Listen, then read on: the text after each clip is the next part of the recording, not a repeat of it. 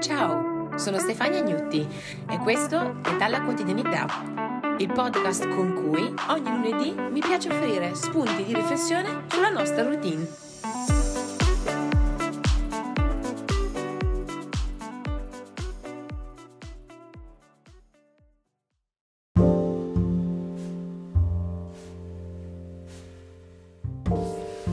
Di forme di violenza si potrebbe parlare veramente per ore di violenza sulle donne si potrebbe parlare, penso, per secoli.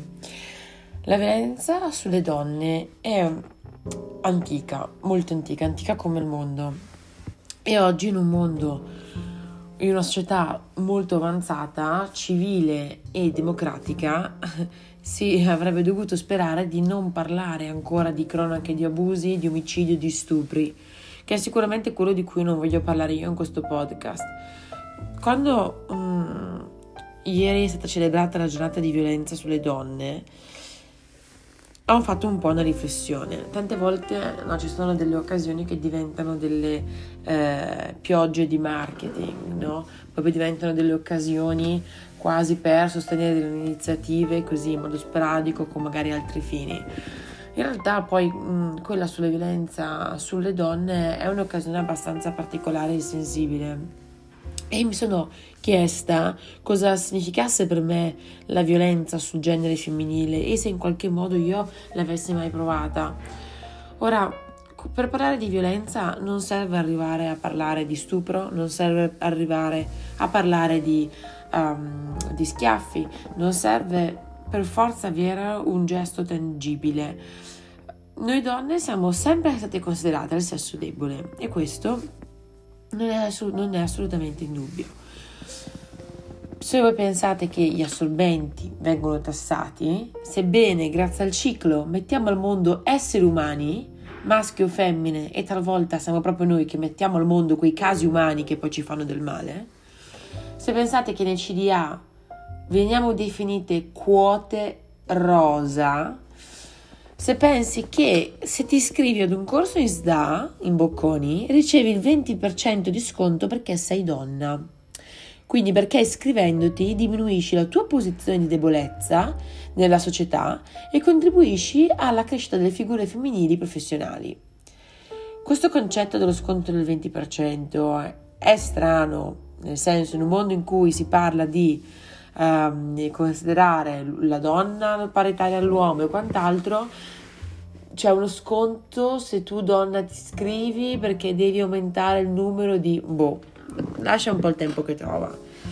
Se voi pensate che quando io mi sono iscritta e dico senza problemi uh, dove al master di Lewis, il professore, direttore del master, alla seconda lezione, con davanti 50 persone, senza sapere niente di queste persone, incomincia a fare commenti della serie. Ah sì, perché se fai un colloquio e eh, ti arriva una ragazza che tu te la immaginavi eh, alta, snella, invece te ne arriva una bassa, grassa, uno, questo primo commento. Secondo commento, sì, perché poi se sei la figlia di un imprenditore, eh, se sei donna, finisci per forza per fare marketing. Ma, cioè, voi pensate che istituti come la Lewis, come mille altri, che uh, si prendono le migliori testate di giornali, che fanno tanto di pubblicità, che fanno tanto di editoriali, che uh, propagano la figura della donna, poi hanno professori che nelle lezioni dicono che se sei figlia di un imprenditore fai per forza marketing. Boh, come a dire poi che chi fa marketing non faccio niente, io faccio marketing e posso assicurare di non mandare solo mail. E che se fai un colloquio ti arrivano le basse grasse non le alte magre, ma, cioè, ma davvero? C'è una sorta di incongruenza tra un, le istituzioni che cercano di andare in una direzione e le persone che le animano che vanno esattamente nell'opposto.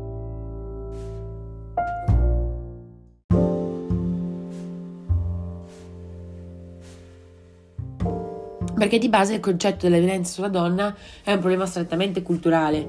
Quindi, se mettiamo, ci piace mettere sulle pagine delle copertine oppure nei nostri siti dell'università che la donna di qua, la donna di su, la donna di giù, poi al primo giorno c'è uno che si ritiene anche un direttore di un, di un istituto e ti dice una roba del genere, mi devo, mi devo veramente mordere la lingua perché sarebbe da alzare la mano e dirgli, cioè, ma se ne vada da quest'aula. Se, eh, se io penso che durante il lockdown, se sei donna, dovevi lavorare da casa e i figli automaticamente diventavano solo della donna, non dell'uomo, non del padre. Se torni in ufficio, ma tuo figlio no perché le scuole non hanno riaperto, e tu non sai come gestire la situazione perché non sai come gestirti tra casa, lavoro, ufficio, è tuo marito che lavora. Quindi tu, che sei donna, che fai finta di lavorare, anche se magari stai 12 ore in ufficio, ma stai 12 ore in ufficio semplicemente perché fai decoupage, fai uh, art attack, cioè non è che stai lavorando tu che sei donna, no? Quindi tu, soltanto tu perché di genitori sono a plurale, ma in realtà poi si parla solo al singolare, tu devi trovare un modo per organizzare la vita della famiglia da sola. Che le donne abbiano avuto un ruolo diverso è vero, da sempre così, lo capisco, in parte lo anche, anche, lo accetto perché una donna nasce per essere anche madre, nasce per essere moglie, è un essere che di per sé, nella sua definizione, ha molte più responsabilità di un uomo. Ma che la figura della donna non si sia evoluta rispetto all'avanzare dei tempi non lo accetto perché oggi nel 2021 fare discorsi come se, anche, come se fossimo anche solo dieci anni fa è totalmente fuori luogo e inopportuno. Fino a qualche tempo fa io lavoravo in un ambiente prettamente maschile. Allora, se arrivavo al lavoro con un tacco oppure con un tailleur fatto in un modo, piuttosto che, allora ero subito oggetto di sguardi, di commenti, ma sguardi e commenti che poi li senti, li vedi, no? Se al lavoro in una riunione riesci a fare bene, probabilmente ci saranno 4, 5, 6 deficienti che cercheranno di con- continuamente di metterti in difficoltà. Perché se sei giovane, ma sei donna, sei ancora più giovane di un ragazzo giovane. È incredibile tutto questo. Perché se sei donna, devi avere molta più forza di un uomo. Perché nella mente di chi ti guarda è così. È così, se sei donna sei debole, punto. Mi ricordo quando iniziai a lavorare e misi in ufficio tre fotografie. La fotografia del mio fidanzato del tempo, la fotografia con la mia famiglia e la fotografia con la mia migliore amica della mia laurea. E una persona, ovviamente uomo, entrò nel mio ufficio e mi disse: Lo dico per te, è meglio che togli le fotografie della tua famiglia del tuo ragazzo dal tuo ufficio. E io lo guardai come per dire: Ma sei, cre- cioè, sei scemo o tutto ok? E lui mi rispose: Guarda, che è meglio, è meglio che tu lo faccia perché questa è una dichiarazione di fragilità. È una dichiarazione di fragilità avere la fotografia della propria famiglia sulla scrivania? O è una dichiarazione di forza perché in un mondo in cui niente ha più valore una donna forse riesce ad averli e a coltivarli? Forse perché avere la fotografia della famiglia ti ricorda quali sono le tue priorità? O forse semplicemente perché è un segno di amore e, e l'amore non è debolezza ma è forza? Perché aprirsi i sentimenti mette sempre in discussione piuttosto che negarli? Ecco, mentre avanziamo con i tempi, mentre Amazon pensa per noi, mentre abbiamo eh, in Giappone ci sono i bagni che quasi parlano, eh, mentre non facciamo in tempo a pensare una cosa che sul nostro telefono ci sono 200.000 pubblicità di quello. Ecco, mentre il mondo mh, mm, va avanti con robot e droni, eh, le persone vanno indietro, vanno indietro, rimangono ancorate ad uno schema è assolutamente arcaico, ad un modo di pensare che non si è mai evoluto, che mm, non può assolutamente essere associato ad un mondo che cerca di andare verso la tecnologia, che è partito dal 2.0 e vuole arrivare al 4, al 5.0, ad un mondo fatto di 4G. Ma no, è tutto assolutamente in opposizione. Per parlare di violenza non bisogna per forza arrivare alle mani Uh, per parlare di violenza basta pensare alle parole che ci vengono dette e a come involontariamente ci mettono in discussione. Se sei un uomo sei autorevole, ma se sei una donna sei una cavolo di iena aggressiva. Se sei un uomo sei nervoso, se sei donna le tue cose. Ma stai pure sicuro che se io ho le mie cose è più probabile che io mi presenti in ufficio con un pacchetto di Lindor quelli rossi, belli, proprio belli zuccherosi, oppure è più probabile che tu mi veda piangere come una fontana perché gli, ormoni, gli ormoni in quel periodo mi sballano la vita come la primavera, i tulipani, le rondine e mille altre cose. Se sei laureato, la sua laurea vale due volte, ma se tu sei laureata, la tua vale la metà. E gli stipendi? Vogliamo parlare del divario degli stipendi? Forse questo tema non è meglio non toccarlo, però c'è anche quello.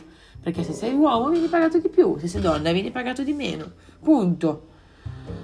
Vogliamo parlare del fatto che una mia amica ha fatto un colloquio a Milano la settimana scorsa per una multinazionale e le hanno chiesto dopo la prima domanda, e la prima domanda era come ti chiami? La seconda domanda è stata hai intenzione di fare figli nei prossimi due anni?